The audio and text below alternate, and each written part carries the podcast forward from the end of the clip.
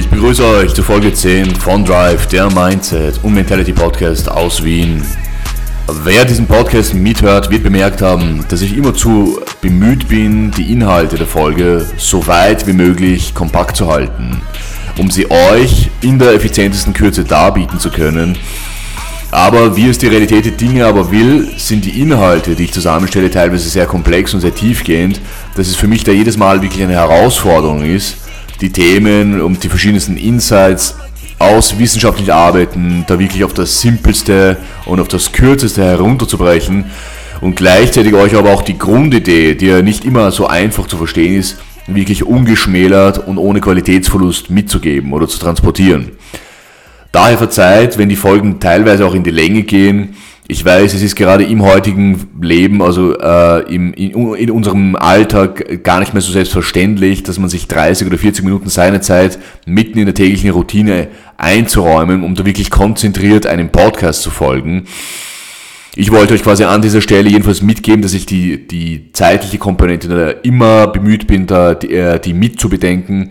Ähm, wie, wie ich die Inhalte äh, auf die perfekte Zeit abstimme und eintakte, das ist quasi noch so ein Thema, mit dem ich als Neueinsteiger oder als Neuling im Podcast-Milieu noch arbeite, also quasi mitten im Progress stecke.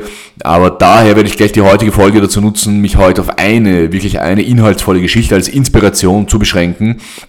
Und zwar, das ist eine Geschichte, die mich immerzu in meinen jungen Jahren auch mitgerissen hat und viele wertvolle Lektionen und Learnings vermittelt, die wahnsinnig wertvoll sind und eigentlich so rar sind, also gerade im Verständnis des heutigen Zeitgeistes und auch so weit entfernt sind von unserem täglichen Leben. Ähm, und die Geschichte verpackt für mich auch ein wenig die Kernsubstanz des richtigen und guten Mindsets, sowie auch die Kernidee dieses Podcasts und enthält zusammenfassend auch ein wichtiges Narrativ, das einen sehr starken moralischen und auch einen sehr starken symbolischen Charakter in sich trägt.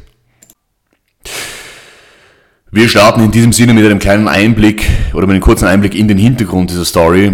Ähm, und zwar die Geschichte handelt von einer historischen Figur, die zugleich auch eine religiöse Figur ist, also gerade auch in den religiösen Schriften starke Ausführlichkeit erfährt und ausführlicher erwähnt und umschrieben wird.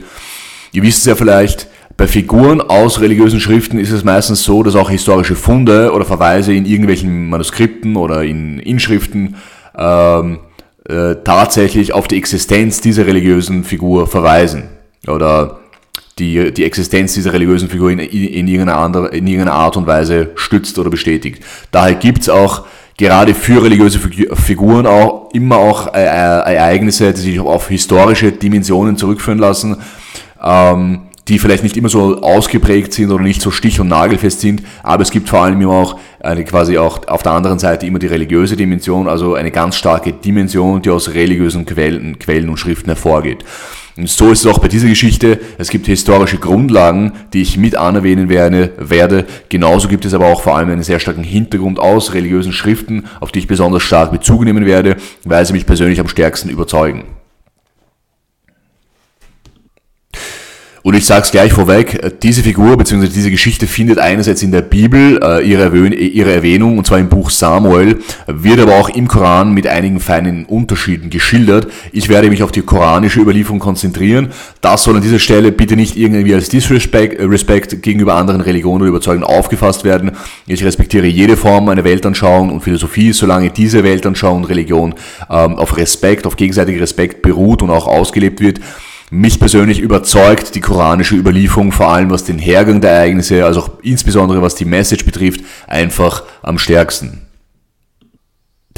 Jetzt lange um den heißen Brei gesprochen, es geht um die Geschichte von David und Goliath. Ja? Und das Interessantere ist, dass äh, nur als inspirativer Gedanke am Rande sowohl die Geschichte als Ganzes sowie einzelne Figuren, sei es David oder Goliath oder andere Figuren dieses Narrativs, wurden in so vielen historischen Quellen und auch so vielen Kunstwerken, sei es jetzt Malerei, Bildhauerei oder auch in Filmen verarbeitet, weil das Narrativ David gegen, gegen Goliath offenbar so eine Ausstrahlung, so eine symbolische, so ein symbolisches Charisma auf die Menschheit äh, offenbar ausgeübt oder, oder, oder immer noch ausübt, dass sie immer wieder in unterschiedlichen Medien und Kunstwerken als Motiv quasi äh, verarbeitet wurden und werden. Ja? Also für mich stellt sich die Frage, also gerade wenn irgendwie historische Funde oder historische Grundlagen der Geschichte nicht so stich- und nagelfest sind, hinterlässt es doch irgendwie so ein Gefühl der Verwunderung ähm, oder ein, ein Gefühl der, äh, der Begeisterung oder vielleicht auch ein Fragezeichen, dass sie doch dass äh, Einzelheiten dieser Geschichte von David und Goliath immer wieder in unterschiedlichen Kunstwerken quasi ins Leben gerufen wurden. Ja weil sie offenbar im Zeitgeist vieler großer Künstler auch zirkuliert sind. Und Kunst, Kunstwerke sind ja auch immer wieder Zeugnisse realer Gegebenheiten, die sich irgendwo zugetragen haben, vielleicht nicht genau in der Form, wie sie im Kunstwerk verarbeitet sind, aber es steckt immer ein realer Kern äh, mit drin. Und Kunstwerke sind eben auch so ein Medium oder ein, ein Transporteur von äh, von wichtigen oder impactvollen Ereignissen in der Weltgeschichte, äh, dass sie gleich einmal in Stein gemeißelt wurden, wie es so schon heißt. Äh, oder in Papyri, äh, auf Papyri aufgeschrieben wurde oder in Schriftrollen aufgezeichnet wurden oder beschrieben wurden. Das mal so als Gedanke am Rande. Genauso nämlich äh, wurde ein Kunstwerk, nämlich die Skulptur des Davids, der nämlich seinerzeit äh, ähm, nach seiner Schlacht gegen die Philister zum König von Israel aufgestiegen ist. Dieser David wurde im Florenz des 16. Jahrhunderts, ähm, das ja das Epizentrum der Renaissance war, also der Blütezeit der Wissenschaft, Kunst, Architektur und, und Ingenieurwesen, äh, vom Künstler Michelangelo in Stein gemeißelt. Und hier mache ich einen kleinen Exkurs eine kleine Reise mit euch nach Florenz des 16. Jahrhunderts, um euch ein wenig den Einstieg, äh, als Einstieg die, die Entstehung eines Artefakts oder eine Skulptur vom David äh, oder vom angeblichen David, äh, die von Michelangelo da angefertigt wurde, ähm, äh, äh, als, als, quasi als, als Vorspann für die bevorstehende Geschichte werde ich, werde ich euch die Entstehungsgeschichte dieser Skulptur ein wenig mitschildern, weil es da ein paar interessante Dinge gibt, die ich euch hier äh, nennen möchte. Und ich sage es gleich vorweg, in der koranischen Überlieferung wie auch in der biblischen Überlieferung gilt David äh, oder David, wie auf Hebräisch bezeichnet wird, oder eigentlich Daud, wie im Koran auf Arabisch bezeichnet wird, als Prophet. Daher besteht für mich als überzeugter Muslim da schon eine gewisse Schwierigkeit, mich mit dem Gedanken anzufreunden, dass Michelangelo da quasi den Versuch gewagt hat, einen Propheten oder den Propheten Daud in Stein zu meißeln. Da natürlich im islamischen Glauben, das wisst ihr vielleicht, das Verbildlichen von religiösen Figuren strengstens verboten ist. Ja. Nichtsdestotrotz gibt es da ein paar interessante Einzelheiten zu dieser Skulptur, die ich wie gesagt eher als eine, eine reine Vorstellung von Michelangelo betrachte.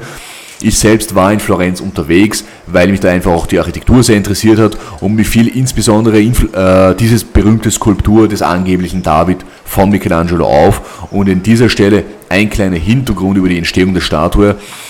Florenz war ja nicht zufällig das Epizentrum der Kunst, Wissenschaft und Architektur. Bis zum Jahr 1453 war nämlich Konstantinopel als Hauptstadt des Byzantinischen Reiches der Schmelztiegel und quasi so der geschichtliche Höhepunkt der Zivilisationen aus, äh, aus unterschiedlichen Kulturen, aus Afrika, dem Nahen Osten und aus Asien. Und als das Reich aber 1453 äh, durch, also von den Osmanen erobert wurde, flohen viele Christen weg ähm, von, aus, Konstantinopel nach Florenz. Ähm, äh, das gerade so sich zum Epizentrum der Kunst und Wissenschaft quasi, quasi so herauskristallisiert hat, in der Befürchtung, dass sie ihren Künsten nicht weiter nachgehen könnten, ja, und flohen zu den Medici nach Florenz. Die Medici, das ist eine reiche Adelsfamilie, die damals als Herzöge über Florenz herrschten und Florenz quasi äh, mit dem Fokus oder mit der Unterstützung von Kunst, Wissenschaft und Ingenieurswesen quasi mit dieser Unterstützung wollten sie quasi Florenz zum neuen, ähm, zum, zum neuen ähm, äh, Epizentrum der Kunst und Wissenschaft machen und unterstützen dabei quasi Technik und Wissenschaft und Kunst und so weiter. Und äh, die Menschen, die, äh, die damals in Konstantinopel gelebt haben, flohen quasi nach Florenz, um da ihren Kunst, äh, ihren, ihrer Kunstfertigkeit weiter nachgehen zu können. Und aus diesem oder in diesem Zeitgeist kristallisierten sich einige sonderbare Charaktere, äh, sonderbare Charaktere heraus, zum Beispiel der berühmte Leonardo da Vinci, dieser Universalgelehrte, Architekt, Künstler und Ingenieur, der auch als erster Mensch mit Flugmaschinen sich auseinandersetzte, die ersten Flugmodelle baute, den menschlichen Körper sezierte und die Anatomie des Menschen auf das präziseste hin verbildlichte, ähm, herausstellte und erklärte.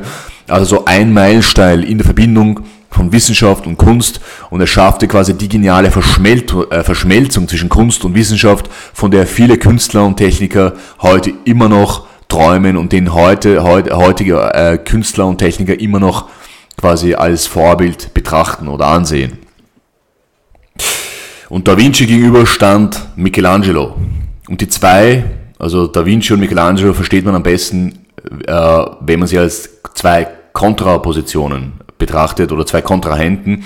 Wenn Da Vinci sozusagen dieser leidenschaftliche Universalgelehrte war, der sich mit der Anatomie des Menschen auseinandersetzte, äh, oder der Anatomie und Wissenschaft der Vögel und des Fliegens und des menschlichen, der menschlichen Proportionen, der Malerei aus so vielen unterschiedlichen wissenschaftlichen, wissenschaftlichen und auch künstlerischen Zugängen näherte, war Michelangelo genau das Gegenstück, nämlich er war der, der disziplinierte Spezialist, der sich nur in einem Gebiet, und zwar in der Bildhauerei und Malerei, äh, ähm, quasi der Beste sein wollte und daher sich daher sehr fokussiert auf dieses Gebiet war. Und eben dieser David, ähm, die, die Skulptur des angeblichen Davids wurde im Auftrag der Medici, also die, die, die Medici haben, äh, haben äh, Michelangelo dazu beauftragt, den David als Symbol der Freiheit von den Über Eroberungen und von den Zwängen der fremdbeherrschten Welt in Stein zu meißeln. Ähm, Fakt ist, dass das Narrativ des David gegen, Dol gegen Goliath ohne der byzantinischen Brücke, also ich sage mal ohne der vielen Quellen aus der orientalischen Welt, niemals seinen Weg nach Europa gefunden hätte, ja, um die Medici zu inspirieren. Ja, also da steckt schon einmal so ein kleiner Widerspruch. Also die Medici beauftragen den, den, den Michelangelo die, die, Statue oder die Skulptur des David zu meißeln, ja, als Symbol der Freiheit gegen die fremdbeherrschte Welt des Goliaths quasi ähm, und haben damit quasi dieses Motiv aufgegriffen. Aber dieses Motiv des David und Goliaths, das kam ja über die byzantinische, über, die fremde Welt quasi zu den Medici, um sie im 16. Jahrhundert zu inspirieren. Lange Rede jetzt auf den Punkt. Ähm, ich ging also so in Florenz in dieser Galerie spazieren und mir fiel diese besonders große Statue des angeblichen David auf. Ja. Die Skulptur stellt einen jungen Mann zwischen 20 und 25 Jahren dar. Man bemerkt trotz der Größe, also die Statue ist ungefähr 5 Meter groß, man, erkennt aber von den Proportionen her, dass dieser Mann nicht besonders groß ist. Er ist ein durchschnittlich großer Mann ähm, oder, oder eher, zum, eher zu einem kleinen Mann eigentlich geneigt ähm, jugendlich und auch athletisch gebaut, aber nicht irgendwie übertrieben muskulös. Ja, und vom Phänotyp her, also von den Gesichtsmerkmalen, könnte er Grieche sein, unter Umständen auch Semite. Aber das Bemerkenswerte an der Statue ist, dass sie wirklich so bestechlich und so erstaunlich realistisch und so bestechlich präzise gemeißelt ist und wirklich sehr, sehr nahe an einer echten körperlichen Gestalt. Also es ist wirklich bemerkenswert, wie, wie, also wie, wie hoch und wie realistisch die, die, die Kunstfertigkeit des Michelangelo damals wirklich war. Und ähm, die Skulptur ist quasi so ein Abbild des State of Art. Also wenn man quasi jetzt äh, einen historischen Film über die, über die David und Goliath machen würde, dann würde man quasi mit der mit der, äh, mit der, mit der Technik des Filmes, mit der Aussage, also mit der Aussagekraft des Filmes äh, würde man quasi die, den State of Art des, keine Ahnung, des 21. Jahrhunderts repräsentieren. Und genauso war es eben, dass man mit dieser Kunstfertigkeit der, der gemeißelten Statue des, des David ähm, quasi auch den State of Art der Renaissance quasi ähm, in Stein gemeißelt hat. Ja. Und die Skulptur steht in einer bestimmten Haltung, nämlich im Contrapposto, also das Gewicht lastet auf einem Bein, also steht auf einem Bein quasi äh, mehr oder weniger äh, angelehnt, was der Figur schon eine gewisse Spannung oder auch eine Echtheit verleiht. Und in der Hand hält dieser angebliche David einen Stein. Ja, und das wird im späteren Stein, äh, das wird im, Spä in der, in im späteren hier auch eine Rolle spielen, dass David hier eine, einen Stein in der Hand hält. Und wie gesagt, diesen Hintergrund oder genau diese Station des David von Michelangelo oder dieser, dieser besonderen Skulptur erzähle ich euch nicht, um, um euch irgendwie zu irritieren, auch wenn da natürlich einige Details dabei sind. Ich möchte euch einfach nur auf diesem Weg äh, quasi vermitteln oder mitgeben, welche Aufmerksamkeit auf Einzelheiten dieser Geschichte immer schon gelastet haben und immer schon lasten quasi, welche Bedeutung sie auch historisch oder auch aus kunsthistorischer Sicht hat. Ähm, wie gesagt, die Kunst war immer schon ein Medium, in denen sich viele Narrative, in denen viele Narrative aufgearbeitet wurden. Also wenn wir historische Funde und Zeugnisse über bestimmte Ereignisse finden, sind es entweder irgendwelche Schriften oder äh, Artefakte, Gegenstände oder eben Kunstwerke. In den älteren Epochen der Zeitgeschichte galten auch mündliche Traditionen wie Sagen und Lieder ähm, auch als Über, also Überlieferungsquellen von historischen Ereignissen, die sich wirklich zugetragen haben, aber wo halt äh, bestimmte fiktionale Geschichten halt eben dazu gedichtet oder dazu erfunden wurden, ja quasi.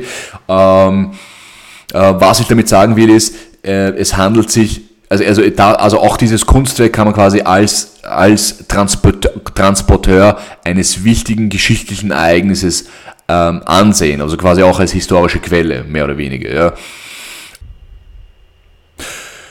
Nun aber zu der Geschichte von Daud äh, aus dem Koran und die Kernmessage des heutigen Podcasts. Und zwar, ich werde die Geschichte lediglich sinngemäß aus einer Übersetzung des Korans von Mohammed Assad erzählen ich mache hier keine Koran-Interpretation, davor habe ich viel zu großen Respekt vor. Da gibt es andere Gelehrte, die das viel besser können.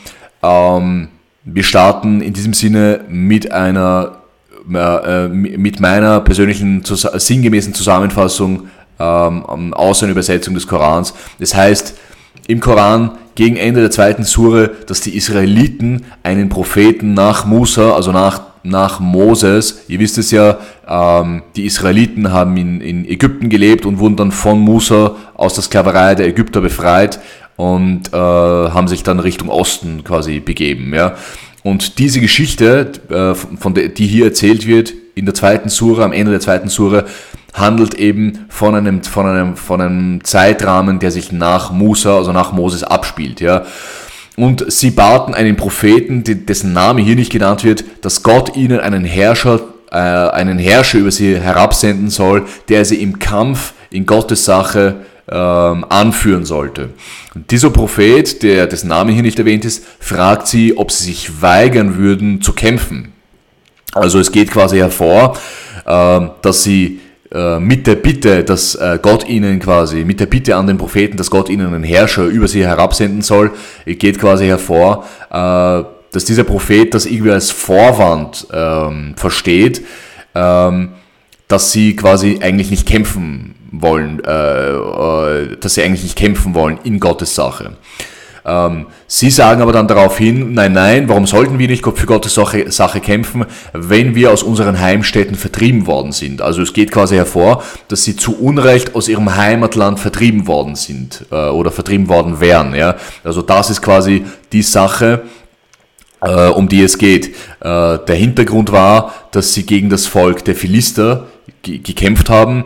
Die Philister ähm, kann man nicht direkt oder es ist schwierig zu sagen, ob die Philister wirklich als die, ich weiß, es wird immer gemacht, aber man setzt immer, äh, also man kann nicht die Philister als die direkten Vorfahren der heutigen Palästinenser ansehen, ja, weil die, die Philister stammen irgendwo aus dem Mittelmeerraum, waren ein, ein Seevolk, das sich da irgendwann, irgendwann im 12. Jahrhundert vor Christus im Gebiet des heutigen Palästina quasi abgesetzt hat oder dieses Gebiet besiedelt hat und die Einheimischen von dort vertrieben haben.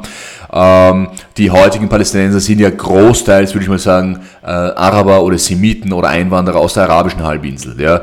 Äh, daher ist es da ein bisschen äh, komplex, äh, da jetzt zu sagen, die Philister sind die Palästinenser oder dass man das quasi gleichsetzt. Aber das ist gar nicht das Thema. Ähm, es geht hier rein um die Angelegenheit, ähm, rein um die Angelegenheit. Also im Kern des Narrativs geht es wirklich nur darum, ähm, dass die, die, die Israeliten da äh, in, in Gottes Sache also äh, kämpfen sollten und äh, ihr eigenes Land wieder zurückerobern sollten. Ja?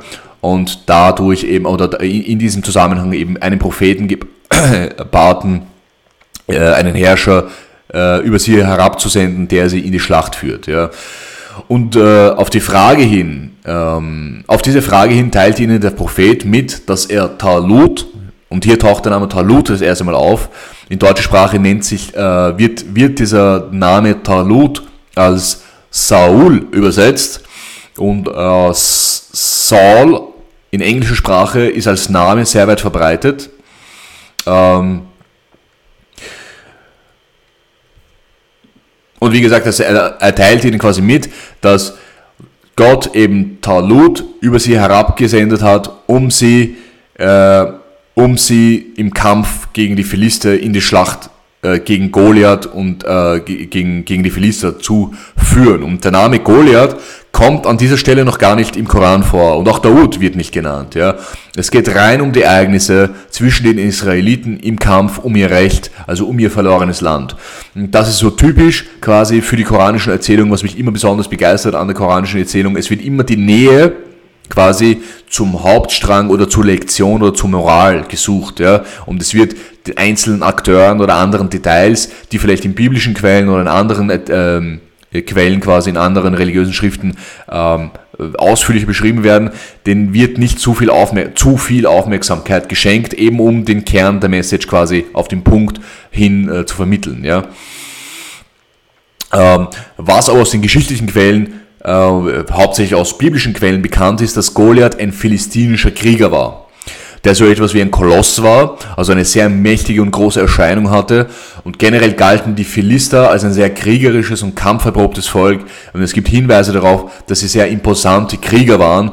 Und in biblischen Schriften werden sie oft als, also metaphorisch als Riesen bezeichnet. Ja. Und Goliath war so quasi ähm, der Riese unter den Riesen und er war, seine, er war eine sehr wichtige militärische Figur unter den Philistern und ähm, war, noch, war noch einmal ganz besonders groß und imposant. Und darum rühmen sich eben viele Sagen und Erzählungen im späteren Verlauf der Geschichte, ähm, wie auch in der Renaissance, um diese Figur dieses Goliath. Ja.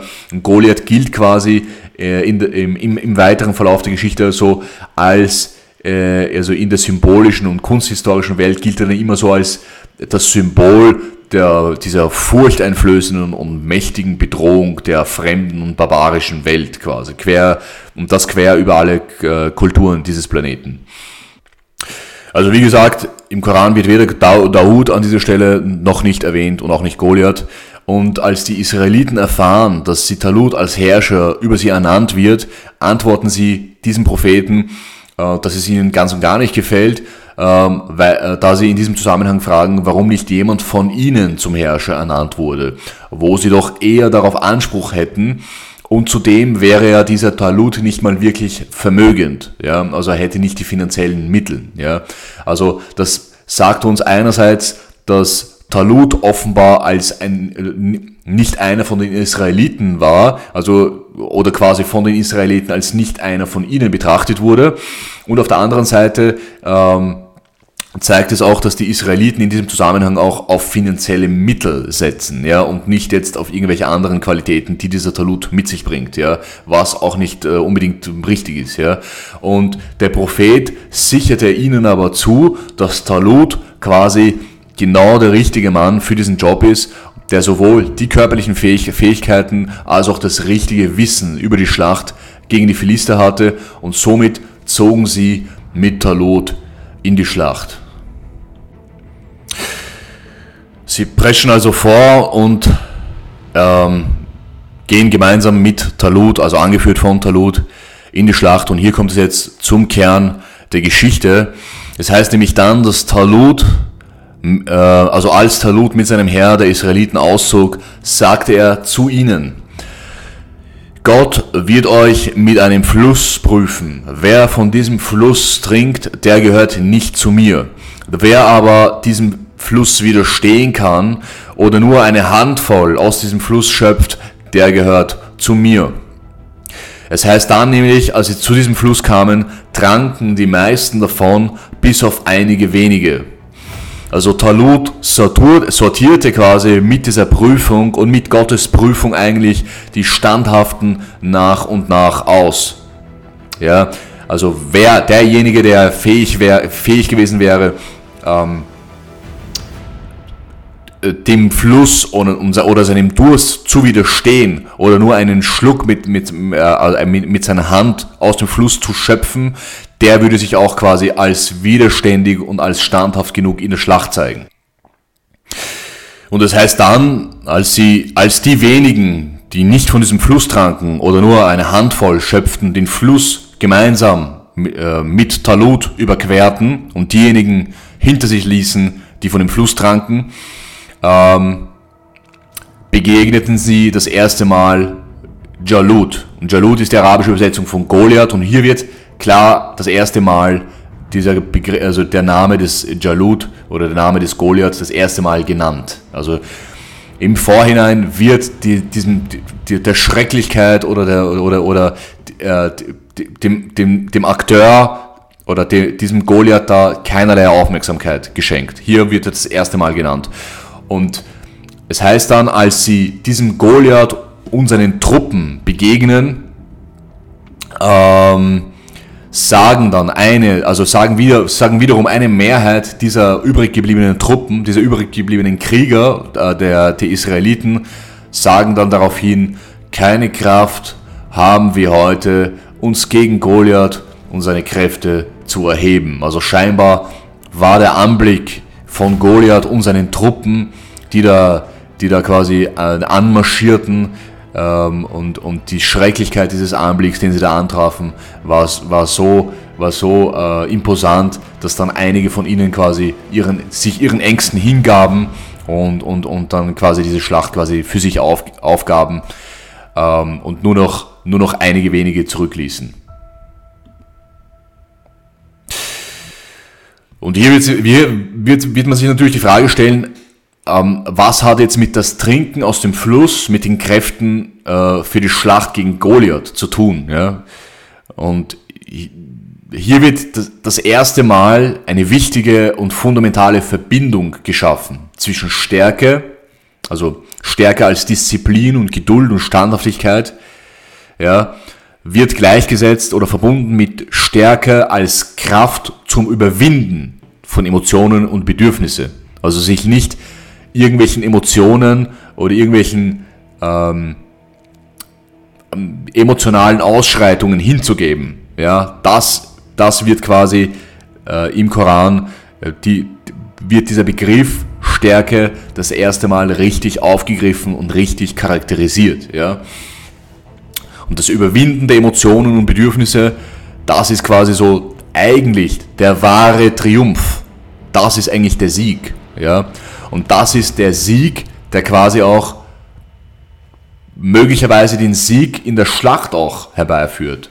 Ja, also es geht ganz grundsätzlich um die symbolische Definition von Stärke, ja, oder die symbolische Definition des Siegens, ja.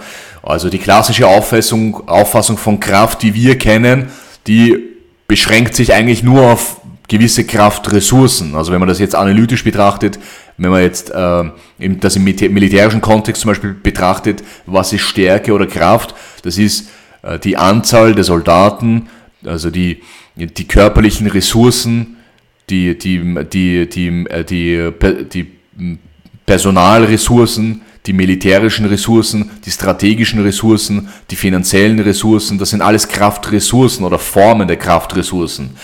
Aber daran gibt es natürlich andere ähm, andere ähm, mentale Dimensionen der Kraft oder der Stärke, zum Beispiel die Standhaftigkeit gegenüber Emotionen äh, und Bedürfnisse, äh, gegenüber Ängsten und Neigungen, die einen immer wieder heimsuchen. Ja, und, der Koran definiert quasi die wahre Stärke und die Quelle der wirklichen Stärke besteht darin, dieser Kontrolle und diese Standhaftigkeit gegenüber diesen kräftezerrenden Emotionen ähm, ähm, äh, zu halten und also zu erlangen und zu halten. Ja, das ist quasi die wahre Stärke. Und wer vielleicht von euch schon mal Erfahrung mit Militärwesen äh, hat, der wird auch wissen, abgesehen von den militärischen Ressourcen, die man im Kampf hat, also Proviant, Ausrüstung, Anzahl an, an, an, an Soldaten, äh, Kampfmittel und so weiter, gibt es ja auch zum Beispiel sehr viele also viel wichtigere schlagendere Kriterien, die, die darüber entscheiden können, wie der Schlachtverlauf ist, ja, oder wie der Schlachtverlauf äh, sich entwickelt. Und zwar ist es auch zum Beispiel die Effizienz der Befehlskette, ja, die Disziplin und die mentale Haltung der Mannschaft. Ja, also und wie die Mannschaft im Einzelnen auch organisiert ist, wie die Struktur der Mannschaft ist. Wenn ich eine Mannschaft habe, die sehr diszipliniert ist und ein sehr hohes Mindset hat und eine sehr hohe Moral hat und wirklich da entschlossen hineingeht und kämpft und wirklich ohne mit der Wimper zu zucken äh, die Befehlskette sehr schnell und sehr effizient befolgt und eine Strategie wirklich schnell und effizient umsetzt, habe ich vielleicht einen starken logistischen mentalen und strategischen Vorteil gegenüber einem Heer, das vielleicht mehr Ressourcen hat, aber in sich eigentlich schon so strukturell bröckelt.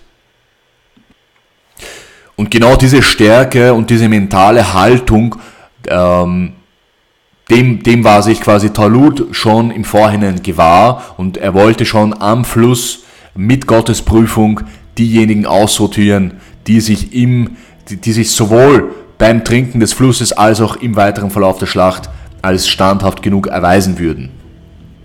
Wer nämlich so stark und so standhaft äh, war, seinem tiefsten Durst, seinen, seinen tiefsten Bedürfnissen zu widerstehen, der würde auch in der echten Schlacht so standhaft sein, auch seinen Ängsten oder dem eigenen Erschrecken zu widerstehen und auch dem schrecklichsten Gegner, nämlich Goliath, zu widerstehen und da wirklich vorpreschen zu können und da seinen Einsatz und seinen Elan in die Schlacht hineintragen zu können. Und das heißt dann weiter in dieser Geschichte, die einigen wenigen, die übrig gewesen waren in dieser Schlacht, ähm,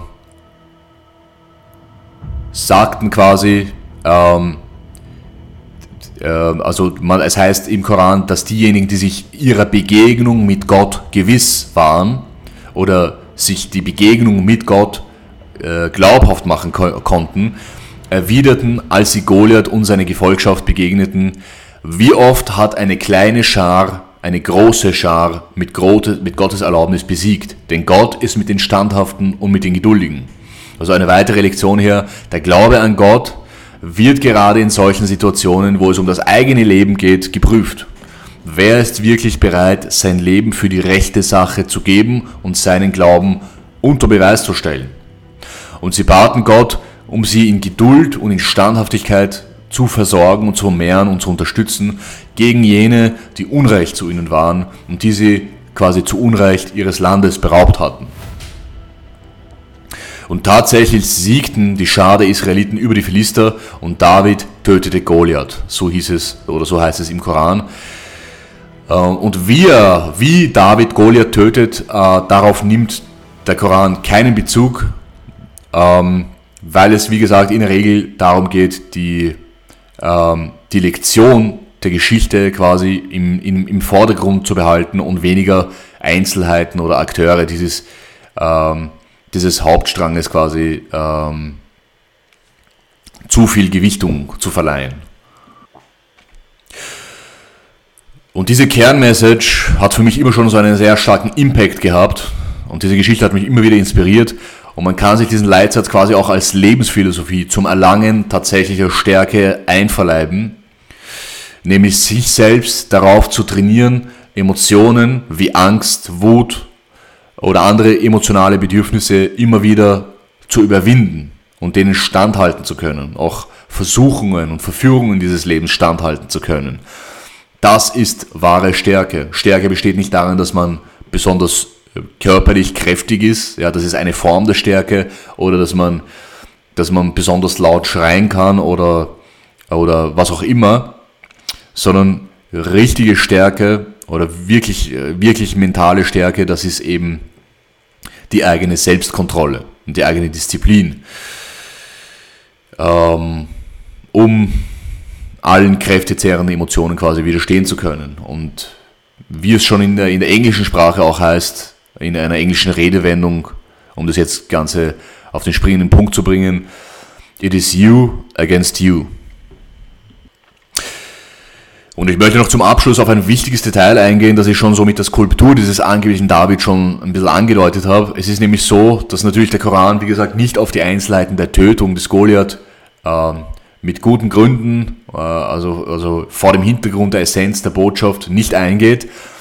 Äh, weil der Koran aber nicht darauf äh, eingeht oder darüber spricht, heißt es aber nicht, dass man sich nicht über andere Wege ähm, oder über andere, über andere Informationsquellen darüber reflektieren kann.